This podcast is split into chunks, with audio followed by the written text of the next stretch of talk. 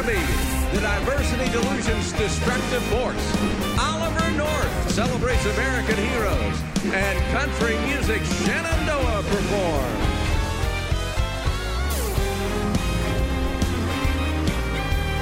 That's Trey Corley in the Music City Connection.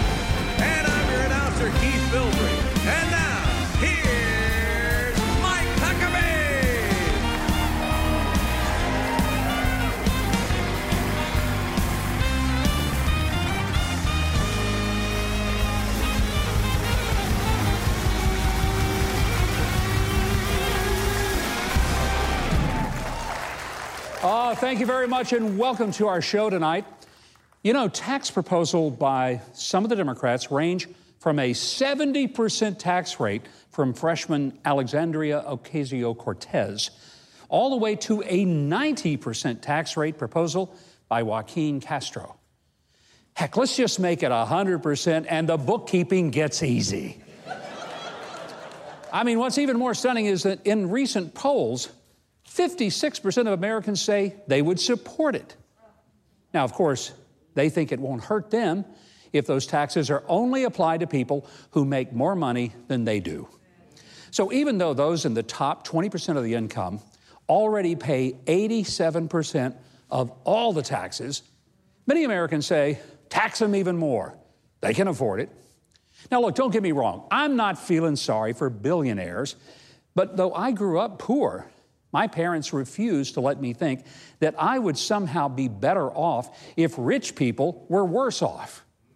I mean, being envious and coveting what others have, that doesn't make me any happier.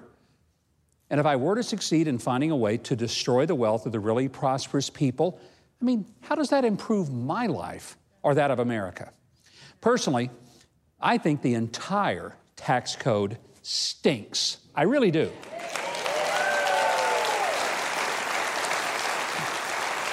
And here's why our tax code penalizes productivity and it subsidizes irresponsibility. We're taxed for our work in the form of an income tax. So the more we make, the higher, not just the tax, the higher the rate goes. Now, the incentive is diminished to work if the government gets a bigger chunk based on my working harder. And we also get taxed if we save money. We get taxed if we make good investments or if we're smart enough to buy things when their prices are low and then sell them when they're high. And by the way, if we die without spending all of our money and we wish to leave it to our family or our church, maybe a charity or a family farm, good old Uncle Sam sticks his hand right into our coffin and he goes for our pocket with a death tax on inheritance, even though every bit of that money has already been taxed while we earned it, while we saved it, while we managed it, and now, even after we died. So instead of taxing our productivity, here's a little idea developed by some of the smartest economists in the country pay taxes when we consume rather than when we produce. After all, the strength of our economy is only possible when people work, save, invest, and share. Shouldn't the government encourage work instead of punish it? Now, this plan is called the fair tax. And when I first heard about it, around 12 years ago, it made so much sense that I figured, well, the government will never do it. Makes too much sense. It's pretty simple. Instead of paying taxes when we produce, we pay tax when we consume. In other words, it's, it's like a sales tax. It eliminates all taxes on income, payroll, capital gains, inheritance, and savings, and it completely eliminates the IRS. They're gone. Yes. So here's what happens we would pay taxes when we buy stuff, and not when we buy used stuff, because that's already been taxed, but only new stuff. So the more we consume, the more we will pay. But I don't think we have to worry that people won't keep buying stuff. Heck, we're Americans, that's what we do. And you know who buys really expensive stuff? Rich people. So if soaking the rich is what you live for, you love the fair tax. But if you don't want to pay a bunch of taxes, you control it by what you consume. So if we want people to work harder, save more, invest in new products and businesses, and leave something for the next generation other than a pile of overdue bills, then reward that behavior because we'll get more of it. From time to time, I'll try to tell you more about the fair tax because it isn't a Democrat or a Republican proposal. It is a common sense idea that works way better than taxing people up to 90% of their income and make them just stop working so they can live off the government. Because when that happens, it'll be just like Margaret Thatcher warned. The problem with socialism is that sooner or later, you run out of other people's money.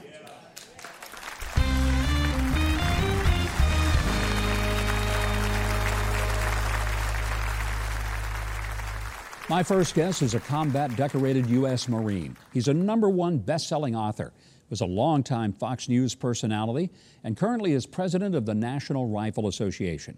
Please welcome Colonel Oliver North. Colonel, so good to have you here, and I want to get right to it. You've taken over the leadership role of the National Rifle Association, uh, controversial in itself. What led you to say, yep, I'm going to do that? Well, I, I talked to Betsy after I got hurt out in Kurdistan about a year and a half ago. Didn't want to be the cause of somebody else getting hurt. I talked to Betsy about retiring, and her comment was, You'd be here every day? So I took the hint. you know, having met Betsy, I can completely believe what you said, that she said to you about this.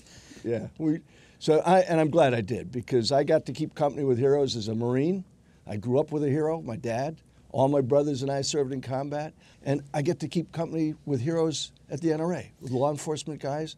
A new TV show that we're doing on NRA TV called American Heroes. And I just interviewed a couple of law enforcement officers for it down in Florida just the other day. Uh, tell me about the show. What, what are you going to be doing on this show, and uh, how is it formatted?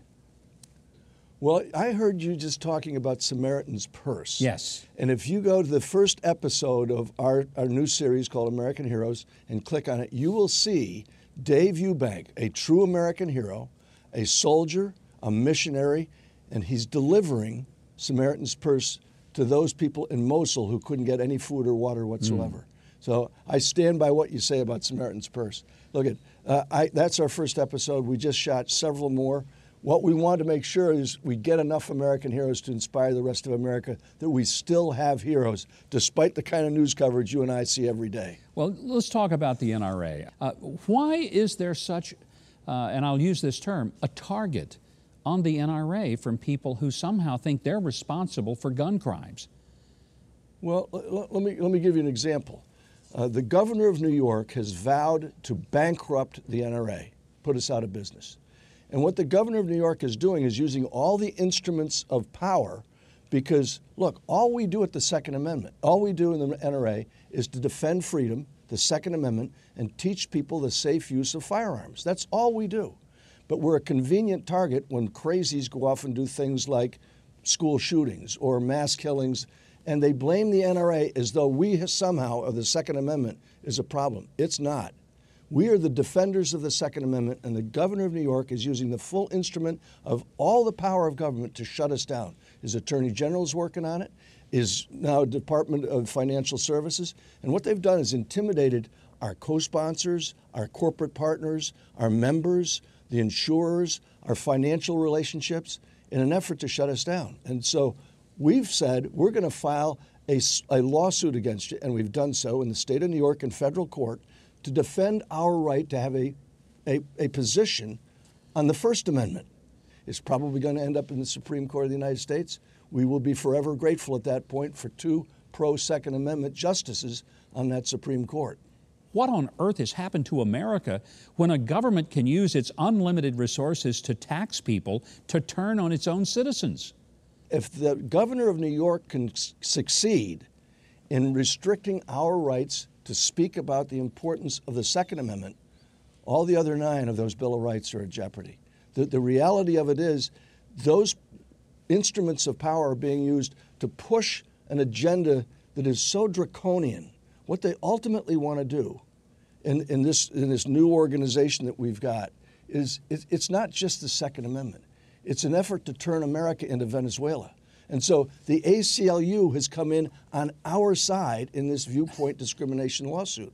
Now, as you know, that's not going to be cheap, and we're out there trying to get folks to give us the, the money we're going to need to take this all the way to the Supreme Court. that is powerful if the ACLU is on your side. It, it, it really yeah. says a lot. One of my favorite uh, features in the monthly magazine that I get as a member of the NRA, one that I think is worth the admission, is, is one called The Armed Citizen. And it tells every month of people who have defended their property and their families and their homes uh, because they were prepared uh, to confront uh, a criminal. We don't hear these stories in the mainstream media. Why not? Well, first of all, I think the mainstream media is going right along with the flow of the, of the new powers in, in Washington. This, the socialist Democrat isn't just in Washington, D.C. and the House of Representatives today, it's all across this land.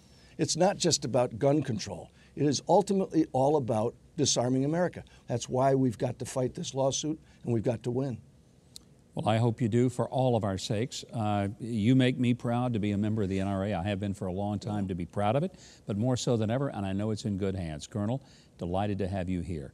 Let me remind our audience the you, first episode of Oliver North's American Heroes available to view at nratv.com. You can also find his books, columns, speaking engagements, social media accounts, and more at olivernorth.com. All right, Keith Bilbrey is standing on the wall, keeping watch for what we have coming up tonight. Coming up, we'll hear from Sheila Wray Gregoire on the devastation of pornography on millennials. Country music's Leroy Van Dyke goes diner diving with Mike. And later, political commentator Heather Mac Donald takes on the diversity delusion. All that and more tonight on Huckabee.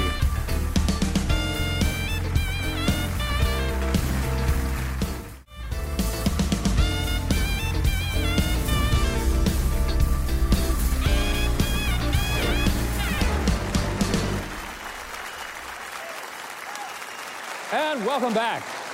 Got a little James Brown living in America coming back here. Hey, did you know if you know this or not, but pornography used to be hidden away from innocent eyes, but today it is everywhere, from the internet all the way to music videos. But you may not know it can ruin your marriage. It can even alter your brain. Sheila Wray Gregoire is one of the most popular bloggers on the internet, and she was here recently to tell us how to escape the plague of pornography. Take a look. How big an issue is pornography? Okay, so let me give you some stats. Okay. 20 years ago, if you had surveyed couples, you would have found in about 15% of marriages, the guy had no sex drive. Hmm. Okay, now that's not normally what we think of, right? Like when you think about marriage, you think he wants it all the time yeah. and she doesn't want to. But 15% of marriages, he had no sex drive. Today, do you know what that figure is? No. It's closer to 30. 35%. Doubled. Yeah. Why? And the only difference between then and now is pornography. Really? Yeah. Why would the presence of pornography actually diminish sex drive? I know, that's weird, right? Because yeah. we think that porn is sexy and so it'll make them want it more, but that's not what happens at all. So imagine a little 11 year old boy and he sees porn for the first time, maybe at a friend's house, maybe by accident Googling something, and he's interested, he doesn't want to be, but he looks at it again and he develops a habit over the teenage years. Now, you're 11, you're 12, you're 13. That's around the average age of first exposure today. And your brain is just starting to develop sexual feelings and all of that. And now you're pairing those sexual feelings with an image. Mm-hmm. And then you start pairing sexual response with that image, and your brain actually gets rewired so that what's attractive is a picture, a video, a fantasy rather than a real person. Mm. And you get married thinking, well, once I'm married, I won't need the porn anymore, but you've totally wrecked your libido, and you've changed the neural pathways in your brain so that you can't get aroused by your wife. So you've done a biological number on your own body. That's right, and you've made sex into something which is completely about yourself and it's no longer about a relationship. Wow. And sex is supposed to be intimate, you know, physically, spiritually, emotionally, all those things wrapped up. And instead, sex has become solely about the body. And then it can't be about intimacy. In fact, if you try to make it about a relationship, you make it not sexy anymore. You know, Sheila, when we're talking about pornography, we're talking about something that robs people and takes yeah. them away as you call it, from the intimacy, but really from even God's design for what it's supposed to be. How do yeah. people how do people fix this? Can it be yeah. fixed? It can, but I think we need to realize something, okay? Okay. Billions of people on this planet have had sex. Hmm. I don't know how many have really made love. Wow. Because we have completely distorted it. And the only way to bring it back to making love is to understand that sex is about a deep connection, which means it has to be about a relationship and about vulnerability. Mm. And I think couples can go through a lot of exercises. That's why I brought this book along in 31 Days to Great Sex. Some of the exercises are about how to rebuild that kind of intimacy again that you need. Um, but we need to start talking about porn differently okay? We did it with smoking, right? Like yeah. we wanted people to quit smoking, so we said smoking is yeah. disgusting. And eventually people understood. So we need to start saying porn is pathetic. Okay? If if you need to use porn, that is pathetic. and just start changing the conversation. Because what that really is doing, and you said this a moment ago, it's like a person making love to himself or herself mm-hmm. using some artificial mm-hmm. magazine or a video or an internet uh, yeah image as opposed to having a relationship with another human being. Yeah, and I mean, pornography, first of all, porn fuels the sex trade, uh, it fuels sex trafficking. It's terrible in and of itself for those reasons, and those are bad enough reasons. but even when you look at the relationship, porn changes sex so that you're really using someone else as a sex toy rather than having that intimate relationship. And you're never going to benefit a marriage with pornography. A lot of couples think, oh, well, if we want to spice things up, we should just watch porn together. No. You know what the sexiest thing to do together is? People are not going to believe me when I say this, okay? But trust me on this one. The sexiest thing to do together is to pray. Mm. Because you're being vulnerable with, with each other. If you start to pray together, you're going to get really hot for each other. And mm. you, know, you really are. Probably hadn't heard that a lot in the sermon. No. and, but, but it is true yeah. because when we pull back the veil and we let you know our spouse see this is what I'm really concerned with, and we you know you, know, you feel closer. You know I started to love, honor, and vacuum years ago, and I was mostly talking about parenting and marriage, and then when I started talking about sex, the traffic really picked up because yeah. people do have that one track mind. Um, you know, but yeah, we need a safe place to talk about this stuff. And so porn is one of the biggest things that keeps coming up. And what we're seeing increasingly now is that it isn't just guys, it's mm. women too. And so if you're a parent at home, get internet controls on your on your um, computers make every device charge in the kitchen at night so they don't have the computers and phones in their rooms. But like, let's do something about this because this is serious. And it's wrecking millennial marriages. Let's not make it wreck Generation Z marriages too. It's why we love having you because you have uh, an extraordinary level of information, but given with a level of candor that we just don't see that often. And Sheila, you're welcome to come back for your third time, and I hope you do Excellent. Excellent. My thanks to Sheila Wray Gregoire. So, for practical points on how to keep your marriage solid and raise great kids, visit to lovehonorandvacuum.com. Also, be sure to check out her speaking dates and all the terrific books, including 31 Days to Great Sex. Now, Keith, I'd sure love it if you told our fine audience what else we might have for them coming up next. Well, next, Mike finds the funny in the news, and later, Huck's hero, Brandon Chrostowski, teaches former criminals how to change their lives with French cuisine. Plus, the country music stars of Shenandoah perform on Huckabee.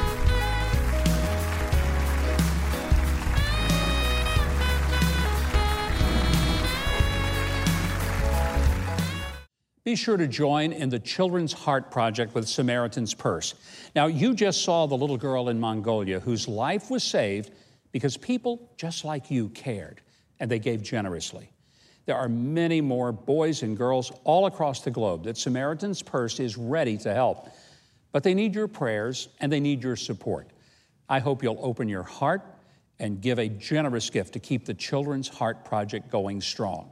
Now, when you do, you're going to be joining with me and many other viewers of this show who bring help, healing, and hope, all in Jesus' name. Well, now, from crazy culinary moments to stories that will make you think nice. We've got them all in a segment that we like to call In Case You Missed It.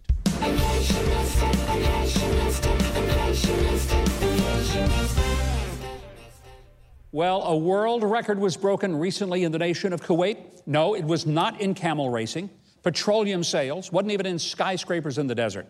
No, a couple made history for the shortest marriage in Kuwait, and probably the whole world, divorcing three minutes after their marriage began.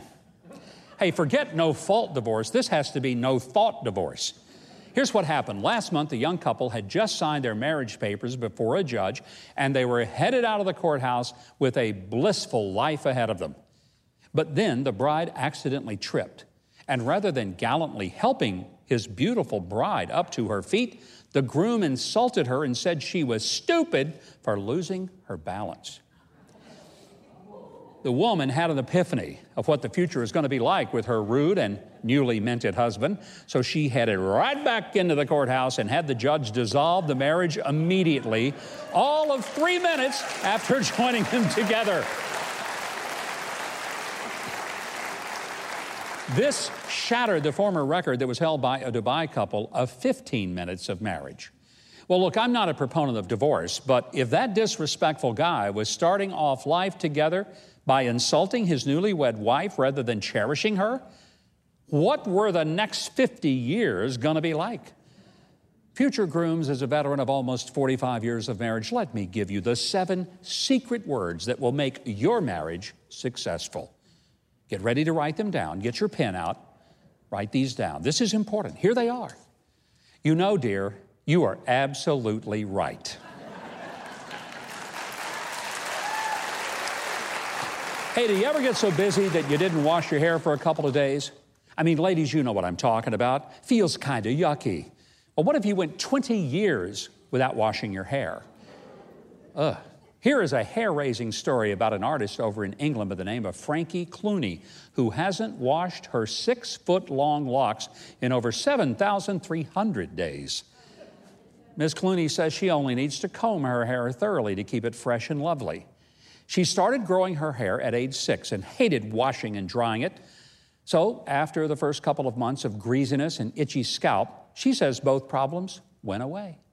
Now, Mrs. Clooney does face the challenge of tangles in her six foot long train, but she takes about 30 minutes to get the knots out, and then she uses that as a time of meditation. One of her favorite things is that her hair absorbs smells and scents. So it reminds her where she's been and who she was with. Let's just hope she has lots of well groomed, fresh smelling friends in her life. Now, she's 32 years old. She said she hasn't had her hair trimmed since she was 18. So here's fair warning to all those English hair salons. Only four more years until this modern Rapunzel looks you up for an appointment to let down her hair. Good luck with that one. All right, Americans love all the creative flavors of potato chips these days, things like wasabi flavored, biscuits and gravy, and spicy salsa, just to name a few. But over in Hong Kong, they've come up with one that even Lay's potato chips hasn't tried World War I grenade flavor. Okay, let me explain. Over in France, a World War I hand grenade was accidentally harvested with some potatoes and shipped to a potato chip company in Hong Kong. Thankfully, a machine at their factory figured out one of the alleged potatoes packed a bigger kick than the rest of them. The German made grenade was in an unstable condition and had to be defused by the Hong Kong police. A Chinese military historian stated that many hand grenades are left behind during bombardments. Wartime relics deteriorate from time as well as from weather, but the explosive mechanism can remain intact inside the device. So, one word of caution to Hong Kong importers of produce if you bring in watermelons, I'd steer clear bringing any of them in from France, just thinking about it. Now, staying with the culinary news, those cute little creatures in the trees of your neighborhood are landing in the plates of your restaurant. I'm talking squirrel. It's what's for dinner. I mean, can you hear Sam Elliott swapping that one out for beef? Well, a London chef is offering a special lasagna with gray squirrel as the meat in the recipe. And to think that people made fun of me when I confessed that in college I'd go out squirrel hunting and then I'd fry the freshly obtained meat in my dorm room using an old fashioned popcorn popper. I really did that. You say, that's kind of redneck. You ever tried it? Well, Ivan Tisdall-Downes, chef of the restaurant Native, said that he struck a deal with his wild boar supplier to obtain the gray squirrel carcasses that have been an invasive species that were complements of North America. Chef Tisdall-Downes sees the bright side of the influx of the gray squirrel, saying, It almost tastes the same as rabbit. Hey, at least he didn't say chicken. and he also says it's a healthy and lean meat. Now, while gray squirrels are the rage in lasagna over in Britain, the bad news is they've been causing a reduction in the native red squirrel population there. Well, no matter what the color, I think the idea of squirrel in my lasagna is nuts. I mean, I hunted and ate squirrels a lot when I was a kid, and that's the meat we had is either fried squirrel or in a stew that we call squirrel mulligan back in Arkansas. But when people ask me how it tastes, I usually just say, well, it ain't something you'd want to order off the menu. And finally, an innovative breakthrough in the world of business. Open offices can make it difficult to find some personal spaces, but no more, thanks to the Thought Box. For only $650, you can purchase this cardboard and fabric box to slide over your head at work so you can enjoy some privacy. the Thought Box comes with a thought stool to sit on while you wear it as well as a pair of earplugs to complete your private getaway in your public workspace. All of it is available from the Form Emporium online. I know a lot of you are writing that down because you want to order one. The Thought Box is probably made in Great Britain with an internal helmet to adjust to your head size and five interchangeable fabrics so that the outside of it matches your fashion sense. And I'm sure that your thoughts might not be far behind to put in a jar that they will also sell you. Well, the description of the thought box promises to promote mental efficiency. It, if it actually benefits people mentally, I'm thinking me, we may just want to buy one of these for each and every member of our Congress. What do you think, huh? Great idea. Well, like the Congress of the United States, hey, we run out of time to accomplish anything productive. But we must remind you of one pressing issue. We read the news.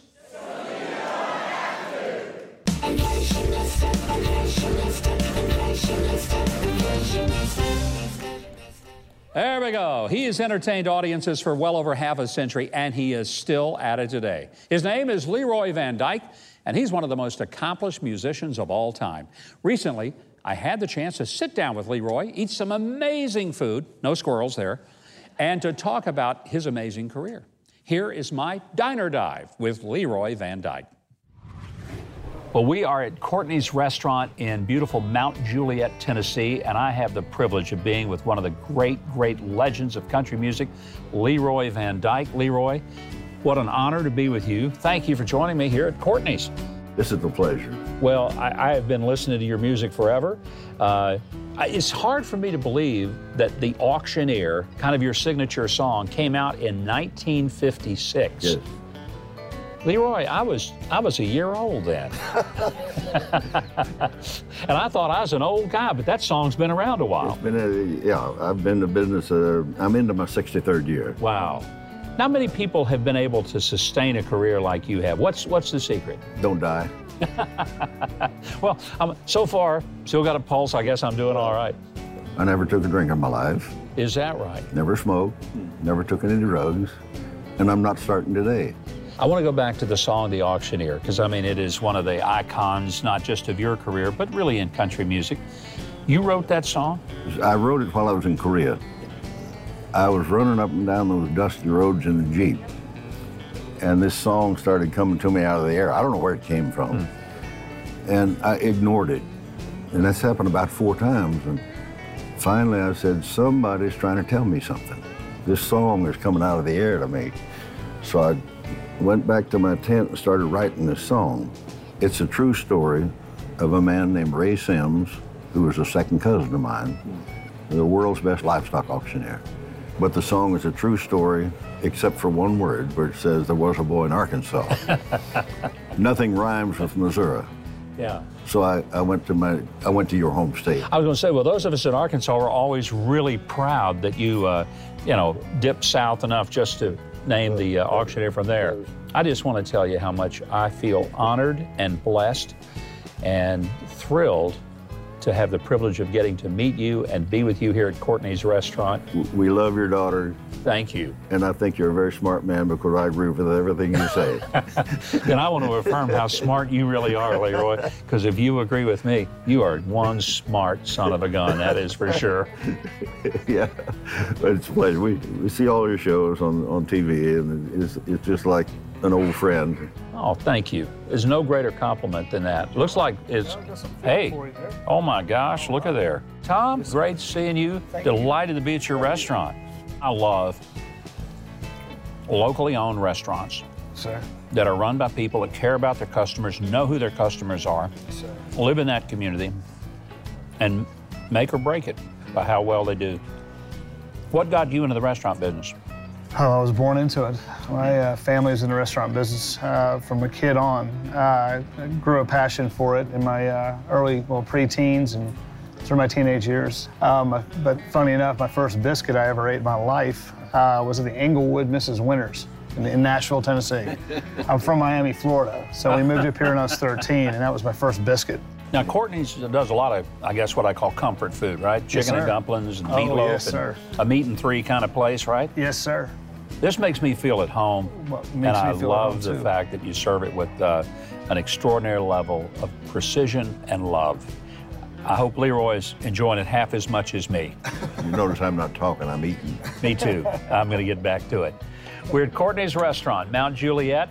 And uh, if you're anywhere near Mount Juliet, Tennessee, I'd urge you to come by and have some real food by some folks who love serving it to you.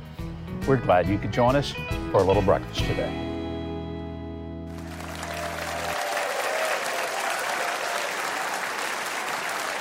Our special thanks to Tom of Courtney's Restaurant for the incredible omelet and the food. To visit Courtney's and have your own diner dive when you're in the Nashville area, go to courtneysmountjuliet.com. And to keep up with Leroy Van Dyke and see him in concert, visit leroyvandyke.com. Hey, Keith, what are we going to be diving into next? Well, head first, coming up, New York Times best-selling author Heather Mac Donald and the destruction of young minds. Then our Huck's hero changes lives with culinary skills. And later, country music Shenandoah performs on Huckabee.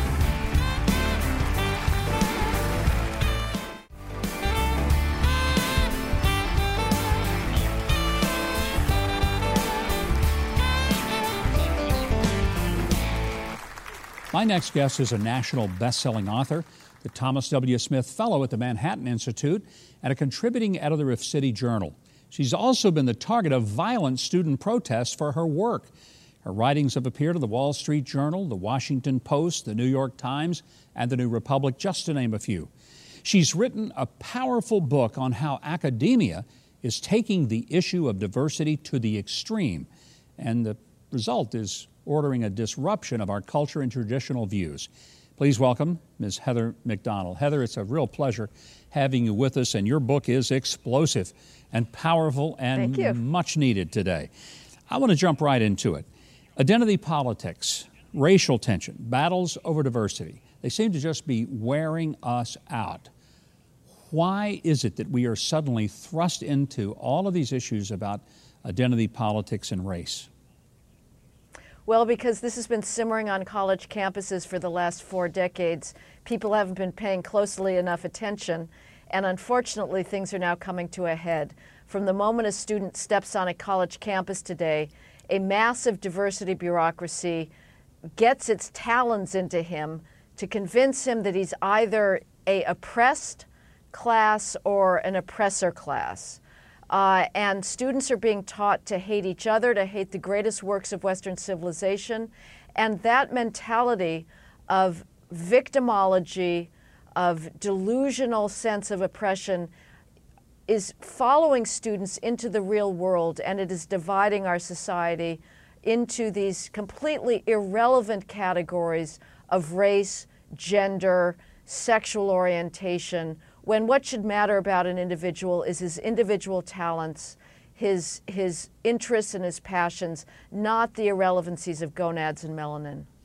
I, I can't help but think that uh, a lot of parents are completely unaware of what's happening to their students when they send them off to college and they're writing these huge checks. Most don't, but I fear, Governor Huckabee, that even if they did, they wouldn't really care because college campuses today are the most tolerant environments in human history for society's traditionally marginalized groups, and yet a massive bureaucracy, which is why tuition is so grotesquely expensive, is committed to this idea that campuses are lethally dangerous to students of color and females. So we have today a culture of hysterical narcissism.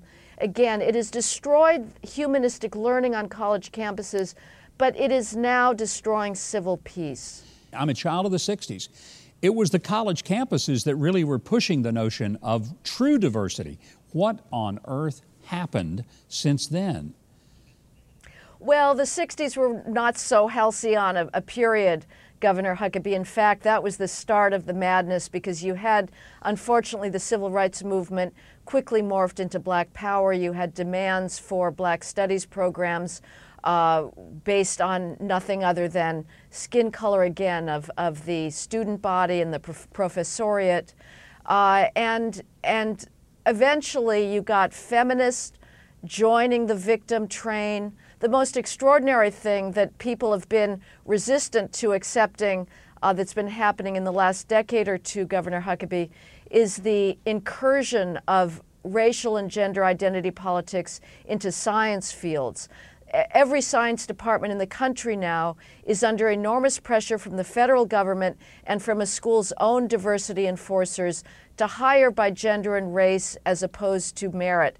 A uh, cancer researcher at an Ivy League medical school was berated by his supervisor for giving a pharmacology exam that was too, quote, fact based. Well, I don't know about you, but if I've got cancer, I want my doctor to know the facts of drug interactions. Heather, I've got less than a minute, but I've got to ask you if I'm a parent of a college kid, what do I do? I would urge parents observe what your student is learning try to help him choose courses that at least have a, a reading list that will expose them to eloquence and to beauty, to tragedy, to humor, to wit, to irony. Don't, don't assume that your student is capable of choosing the greatest works, and don't assume that the faculty are living up to their basic intellectual responsibility of leading students to wisdom. They are not. It's on your shoulders. And I would also put in a word to alumni. Uh, please do not send another cent to your alma mater unless you have done due diligence and have persuaded yourself that your school is still committed to passing on the inheritance of Western civilization. Outstanding advice from an outstanding author of an amazing book, Heather Mac Donald. I want to say to our audience, you must, and I repeat, you must get this book, The Diversity Delusion. Read it and then share it with a friend. This book is one of the few that I've ever seen that reveals the truth and also tells how the academic ivory towers of our universities are actually threatening the individual as well as free speech. And you can also follow Heather Mac Donald at HMD at MI. All right, Keith, I hope you're going to take a moment now to identify what's coming up in the rest of the show tonight. Well, coming up, Huck's hero Brandon Chrostowski. Then go to Leavenworth, Washington for festival fun. And country music great Shenandoah perform on Huckabee.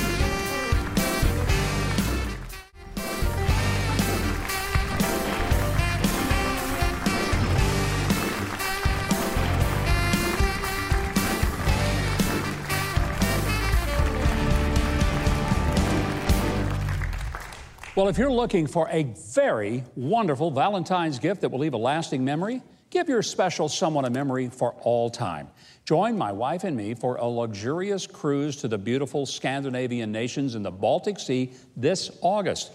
The entire ship is ours, and we're going to enjoy great teaching, music, entertainment, and some spectacular visits to some of the most beautiful places on earth, including Sweden, Denmark, Estonia, Finland, and the stunning city of St. Petersburg, Russia. Oh, but don't worry, no collusion. But you will marvel at the sights and the experiences. So, for all the information, go to thegreatesttrip.com. That's thegreatesttrip.com. Sign up today while there is still space. Now, imagine that you're fresh out of prison looking for a job and wondering if you'll ever get the second chance that you so desperately search for. Well, there is a place in Cleveland, Ohio that offers that second chance. Tonight's Huck's hero is an amazing chef trained in the art of second chances. Let's meet tonight's Huck's hero.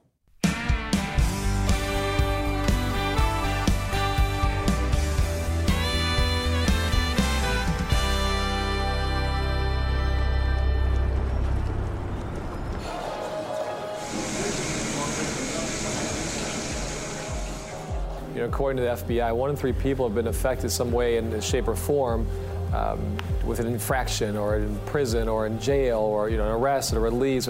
It, one in three people. So I think that if you looked around a room with six people, you could say, hey, there's, there's good people around me today. You know, you're stripped of your freedom. You, you also lose a bit of dignity and esteem. A big part of what happens here is not, not just that hope and a way to achieve it, but it's really um, building esteem with velocity. It's, uh, it's redignifying um, you know, who someone is or who someone wants to be. Edwin's is a second chance. This is where I'm supposed to be. This was a godsend. Actually, this is a whole new chapter in my life, and Edwin's is the first part of it. Whatever going on in your life, you can come here and you can forget about that. Just do what uh, do what Edwin's needs you to do. Saved my life. Kept me from going back into incarceration. I'm one of its graduates. There's not a lot of people out there who want to take people who have been in rougher situations, who have made mistakes, and give them a second chance. We have dorms and housing for both alumni and active students. They can work out, they can use our books, they can practice food in our prep kitchens. Next door is our butcher shop. The butcher shop is extending the mission here because it's allowing some of the better students that prove themselves here to go there to learn one more skill set. Anytime I've looked at someone, I've never looked at who they are and, and, where they've been. It's always who they are and where they want to go. Always looking at someone as managing their potential, not managing right who they are now in the past, it's managing where you can go.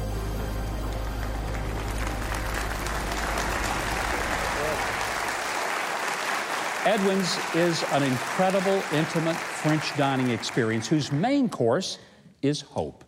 Would you please welcome its founder and CEO, our hero tonight, Brandon Chrostowski. Brandon, it's so nice to have you here.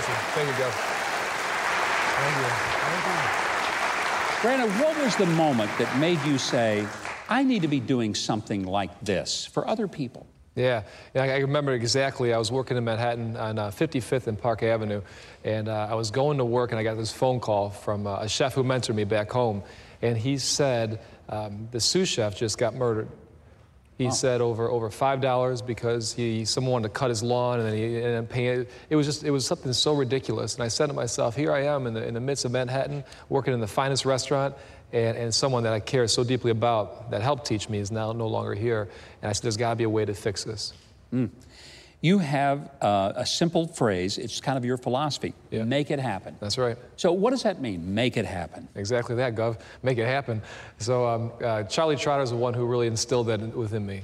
And he told me you can make anything happen with what you have and he would um, intentionally give you less tools to do a job so mentally you know you can make it work. Mm. so anytime that we see a problem we attack it and we make it happen. We don't sit around uh, over overcomplicate it think about it. We just drink the water and run. And, and so that's what led to, uh, to building housing. That's what led to, uh, to a butcher shop. That's what led to being in, in 13 different prisons.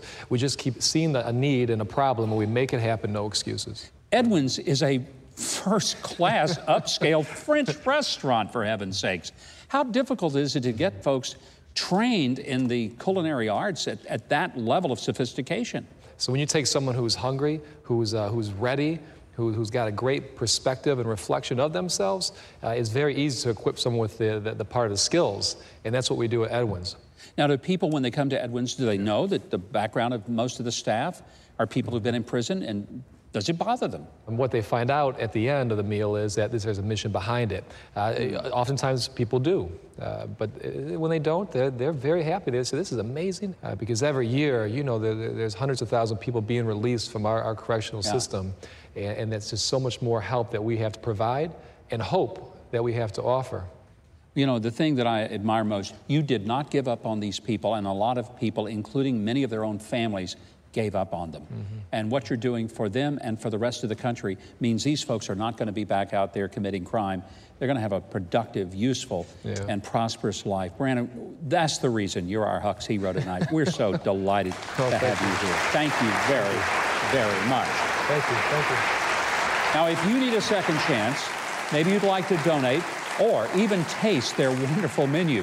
You can visit edwinsrestaurant.org to learn more and be sure, check out the full length documentary about Edwin's mission at Knife Skills The Movie, knifeskillsthemovie.com. By the way, it's had an Academy Award nomination in the documentary field.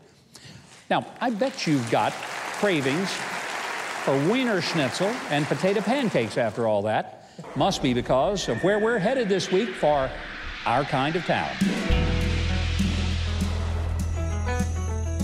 Well, if you've been looking for a Bavarian Wonderland getaway, we've got just the town to fulfill your wanderlust Leavenworth, Washington. Initially settled in the late 19th century, Leavenworth has developed marvelously since its humble beginnings. The entire downtown area reflects Bavarian inspiration at every turn. You'll feel as if you're in another country with the benefit of being able to understand the shopkeepers. And the hundreds of miles of trails winding through forests, mountains, and rivers aren't a bad sight either. Put your holiday spirit back on with a visit to the Nutcracker Museum. With over 5,000 nutcrackers, this eclectic collection has no problem cracking even the toughest nut. And you definitely don't want to miss Leavenworth's Bavarian Ice Fest. Thousands of people from all over will gather to make and gawk at snow and ice sculptures. There'll even be snowball fights, ice fishing, and a game of schmoosing, whatever that is. To commemorate the success of another Ice Fest, you'll get to see a spectacular fireworks show at the last day of the event.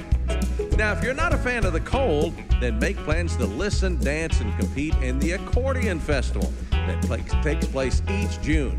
To tell you everything about Leavenworth would take all day. You could even golf with a goat, after all.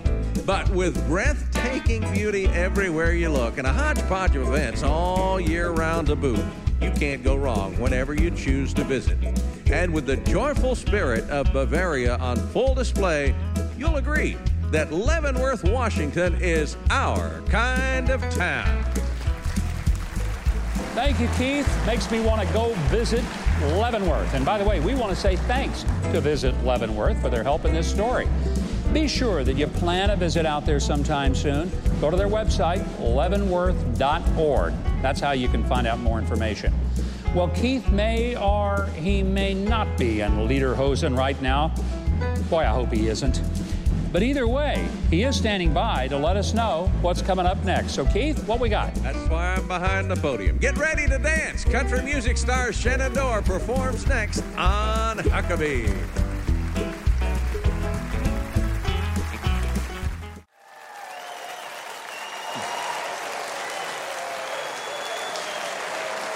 Well, my next guests have won multiple awards in country music. They have 13 number one hits, like Church on Cumberland Road, Two Dozen Roses, and I Want to Be Loved Like That. Please welcome back to our show one of our favorites, Shenandoah. Well, so, Marty, welcome back to the show. It's good to having you back. Brother, it's good to be back at the show. It's been about a year. What all have you guys been up to since uh, we last met? We, we got a, a, a brand new bunch of music that, uh, in fact, we'll be doing the new one here in just a second. And, and The new tune that you've got coming out is really spectacular, uh, and it's going to be available everywhere. yes, sir, that's right. And and uh, you know, we just uh, we just continue to try to get out there and entertain folks as much as we possibly can. Well, we love you guys here. We're thrilled to have you back. And as Shenandoah gets ready to perform a song called A Little Bit of Living, Keith, I want you to tell the folks at home how they can get this song and stay connected with Shenandoah. And that is something you'll want to do. For concert schedules, music downloads, and more, go to shenandoahband.com. You can also buy their hit songs on iTunes. Now, here to perform is Shenandoah.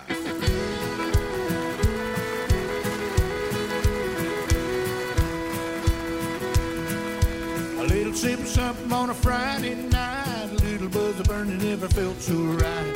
Pretty little thing gonna let you by. Little sip of something on a Friday night. A little bit of nothing on a long hard day. Watching all your troubles just drift away. Skip a couple rocks, count a couple waves. A Little bit of nothing goes a long, long way. You know, life can be so tough. But it don't have to be. There's more to living than just mere catastrophe. It's all the small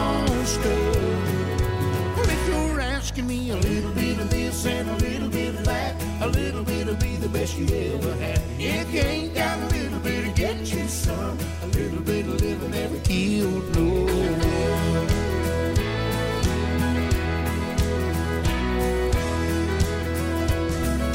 A little bit of grass between your little bitty toes. Pretty little smile neath your pretty little nose. Watch the world turning nice and slow.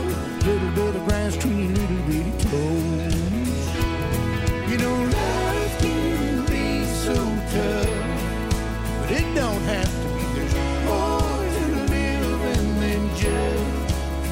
catastrophe. All the small